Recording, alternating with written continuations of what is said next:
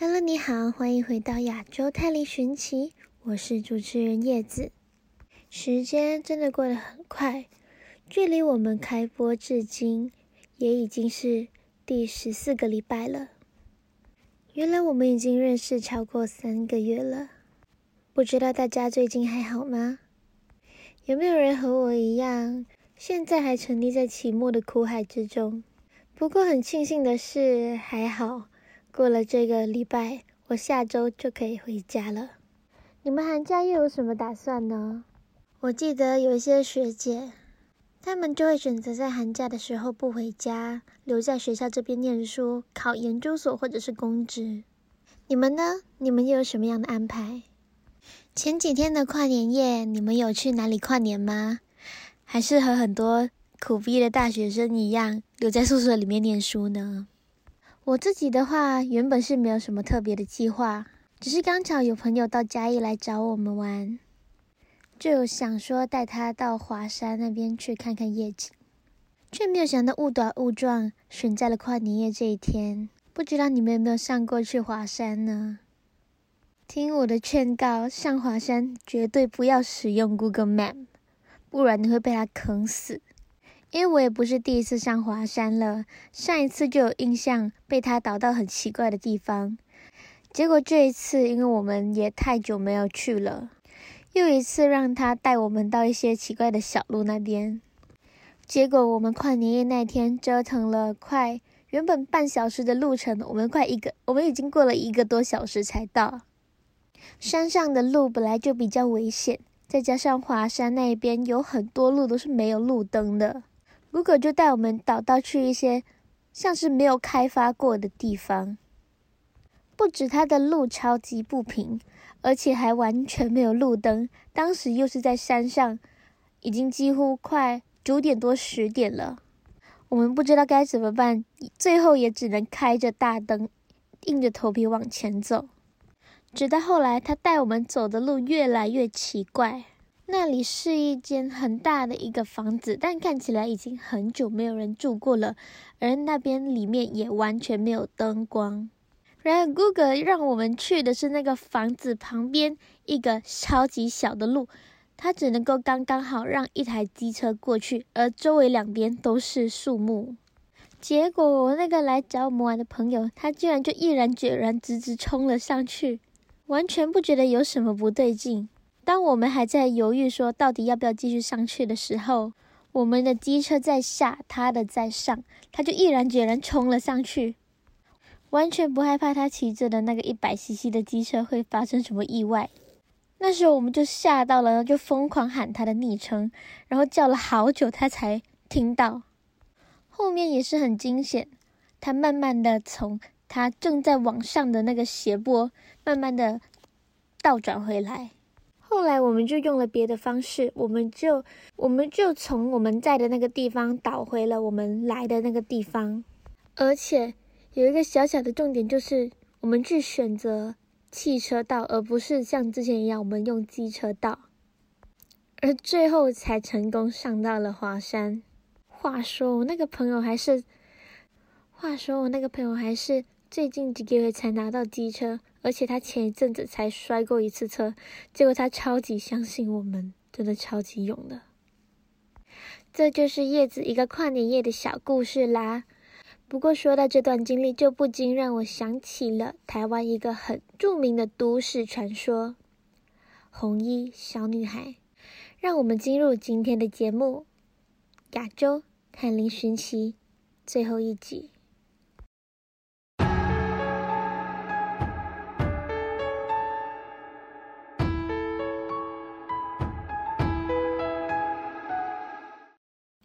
衣小女孩也被称为是摩西娜。这个都市传说的起源就在于一九九八年，台湾一个电视台所播出的节目《神出鬼没》是一档灵异节目。当时就有一位观众提供了一个 G 八录影带，而那个录影带在节目中被公开放送之后，引起了极大的回响。而这个影片就是关于一个家族在一九九八年在台中一个风景区叫做大坑风景区山上郊游的时候，用录影机拍摄了游玩的影片。然而，却发现，在影像里面，登山队的后面有一个身穿红色童装的红衣小女孩，但她的脸看起来却十分的苍老，就好像是一个老妇人一样。参与郊游的其中一个人也随之病死了，因此就将这个影片寄到了灵异节目中，并寻求解释。这件事情就引发了台湾的舆论争议。有人说红衣小女孩是山妹，也有人说是在寻找替身的魔鬼，而也有些人认为她只是别的团里面一个脱队的游客而已，只是因为录影机里面的光影因素找让它看起来格外的阴森。除此之外，当时也有人认为这段影像是节目组造假的。但节目组的监制声称，这个影片绝对没有造假。摩西娜是在台湾广泛流传的一个民间传说，他们普遍出现在荒野、山林和水泽中。传说中，他们会诱导人类在山野中迷路，找不到回家的路。摩西娜算是一种民间信仰，而大多数的人也认为。摩西娜是有遇难的妇女、儿童，或者是登山者，他们在山上遇难后变成了摩西娜。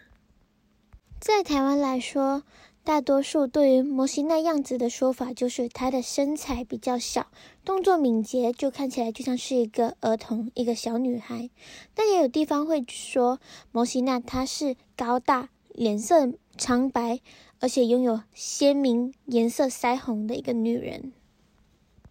而普遍的人也认为说，摩西娜她不像是一般的鬼一样，他们害怕阳光，他们会在光天化日之下行动，常常对人类恶作剧，将人类带到荒山野岭。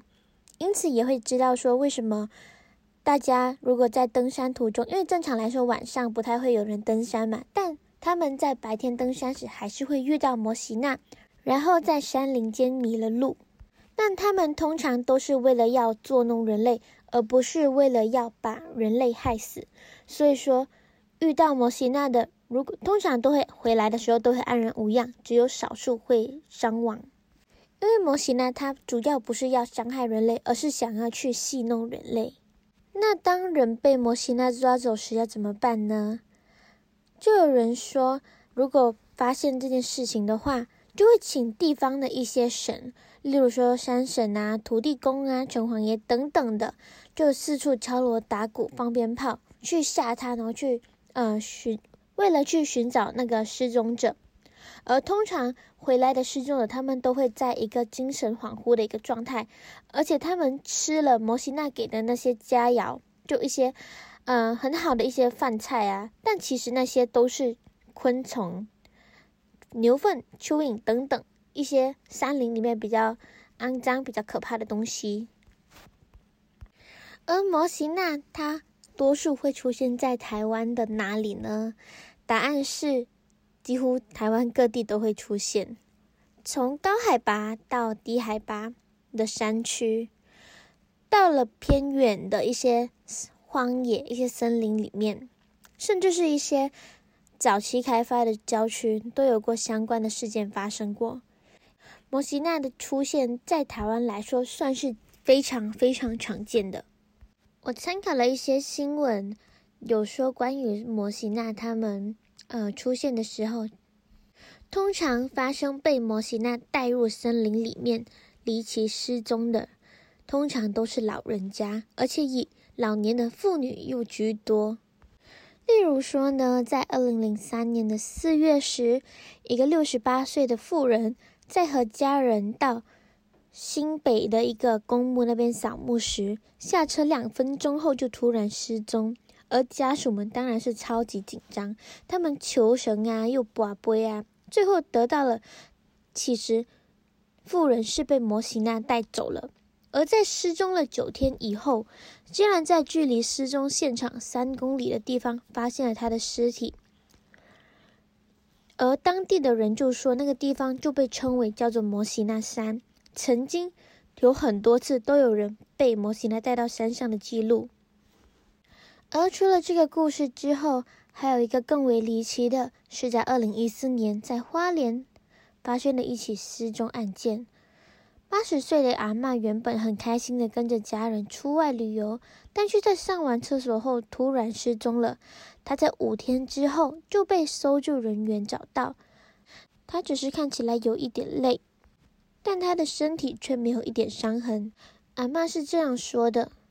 她说啊，她是跟着一个穿红衣的女人一直往山里面走，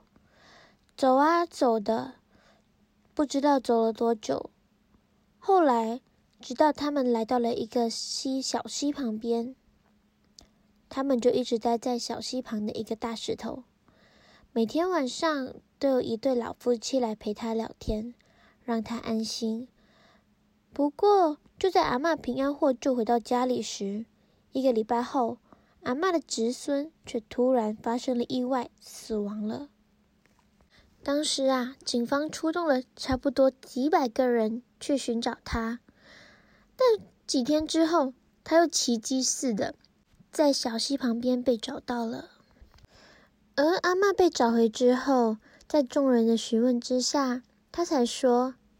之前的那几天，他都待在溪边的大石头上，每天晚上都会有一对老夫妻来陪他聊天。而据大家猜测，那对老夫妻应该就是土地公和土地婆，为了让他安心。而在阿嬷回来之后不到一周，他的侄孙就出了车祸，意外身亡。大家都说是因为原本带走阿嬷的那位灵孤魂，他是想要用阿嬷来做替身的，但因为阿嬷被救了回去，他就转移了目标，将目标伸向了他的子孙。阿嬷因为自身的信仰，让他可以在土地公、土地婆的庇佑之下平安归来。而当时搜救队的其中一个成员，就是阿嬷的一个侄子。而正是因为他去救出了阿嬷，坏了摩西娜原本的好事，因此他们就将魔爪伸向了侄子的那一家。而最后磁场比较弱的侄子的外甥就因此被带走了。我们刚刚听了两个关于摩西娜的故事，我们也知道了摩西娜不论在台湾的各个地方都经常出现。然而，你们知道在台湾最常发生摩西娜抓走人的事件的地方在哪里吗？分别有三个地方。第一是在台北的汐止，再来是在高雄的社顶公园，而第三则是在花莲海岸的山脉。刚刚说了那么多，我们来休息一下吧。我们带来秀兰玛雅的《雨夜花》。休息回来后，我们继续我们的故事。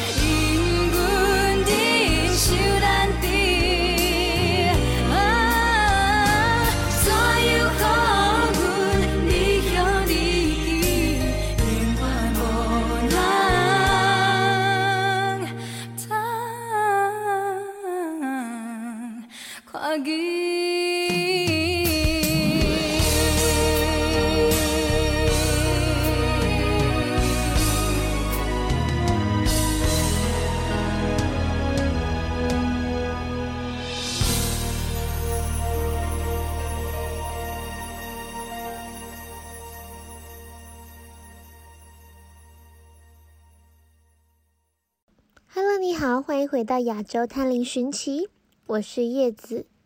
我们刚刚谈了那么多关于摩西娜的故事，似乎在台湾人的心里，摩西娜的存在是没有质疑的余地的。然而，有两位学者就出了一本书，叫做《摩西娜的人类学想象》，里面就探讨了有关于摩西娜这种信仰。对于现今的台湾人来说，在如今的社会上，到底扮演着什么样的角色呢？不管是以前或者是现在，对于山林，我们总是会抱着一种敬畏的态度。在山林中，也有很多不同的禁忌，不只是在台湾，我在马来西亚，记得我小时候经常会和家人一起到各种地方去爬山。而当时大人们总是会说，在山里面千万不能叫人的名字，而这又是为什么呢？有报道就说，这是因为在山上经常会有空谷，会有回音，一旦你叫了他名字，然后从那边不知道什么时候又回传回来你之前的声音，会让人心神不宁、疑神疑鬼的，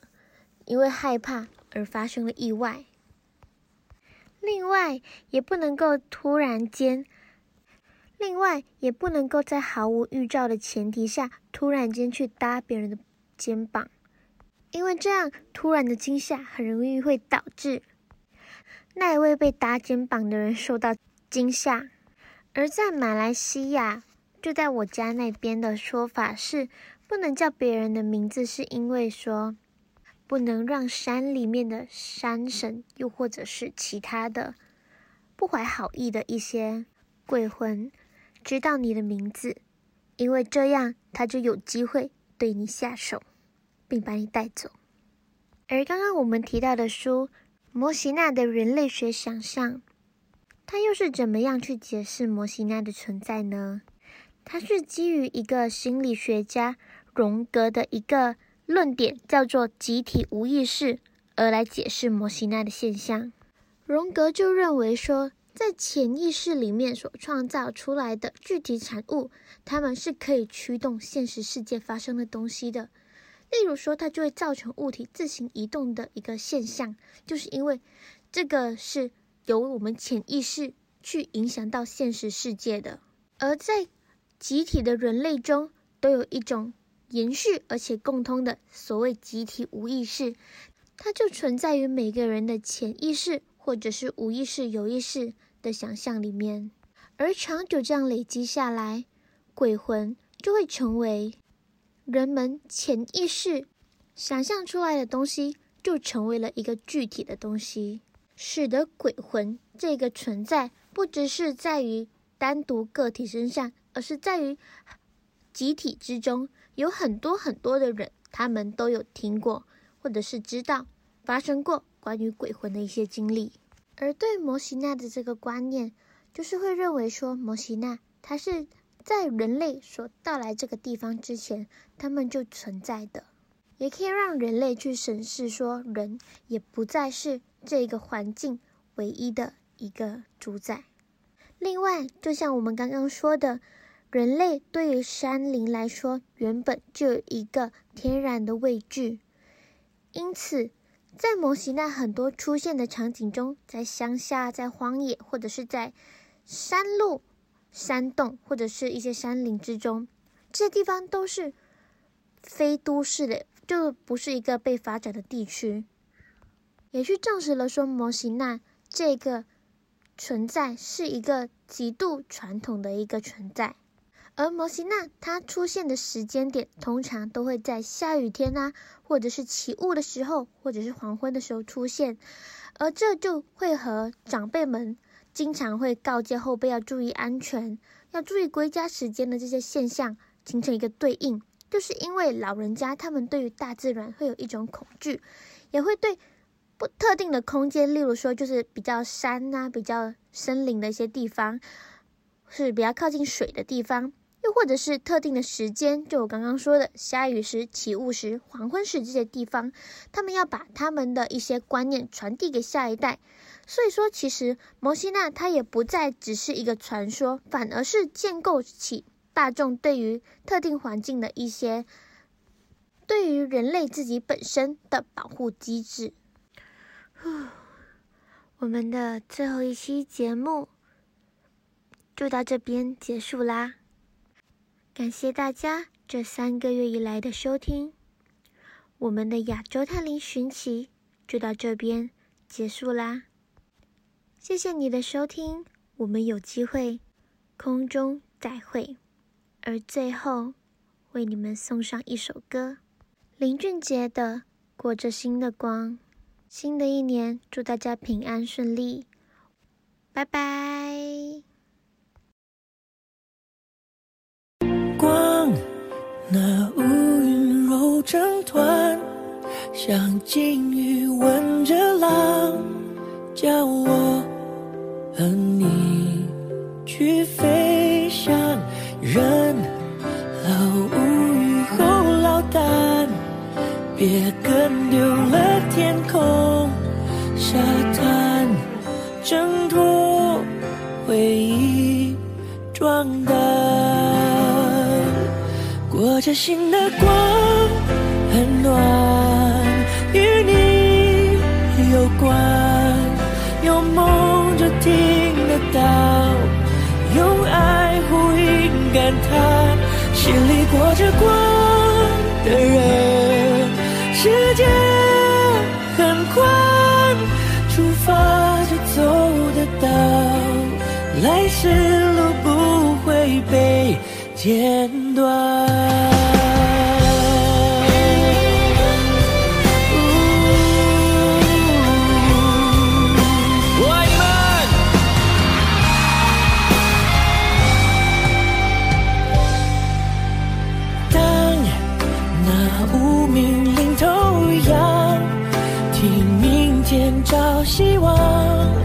说嘿，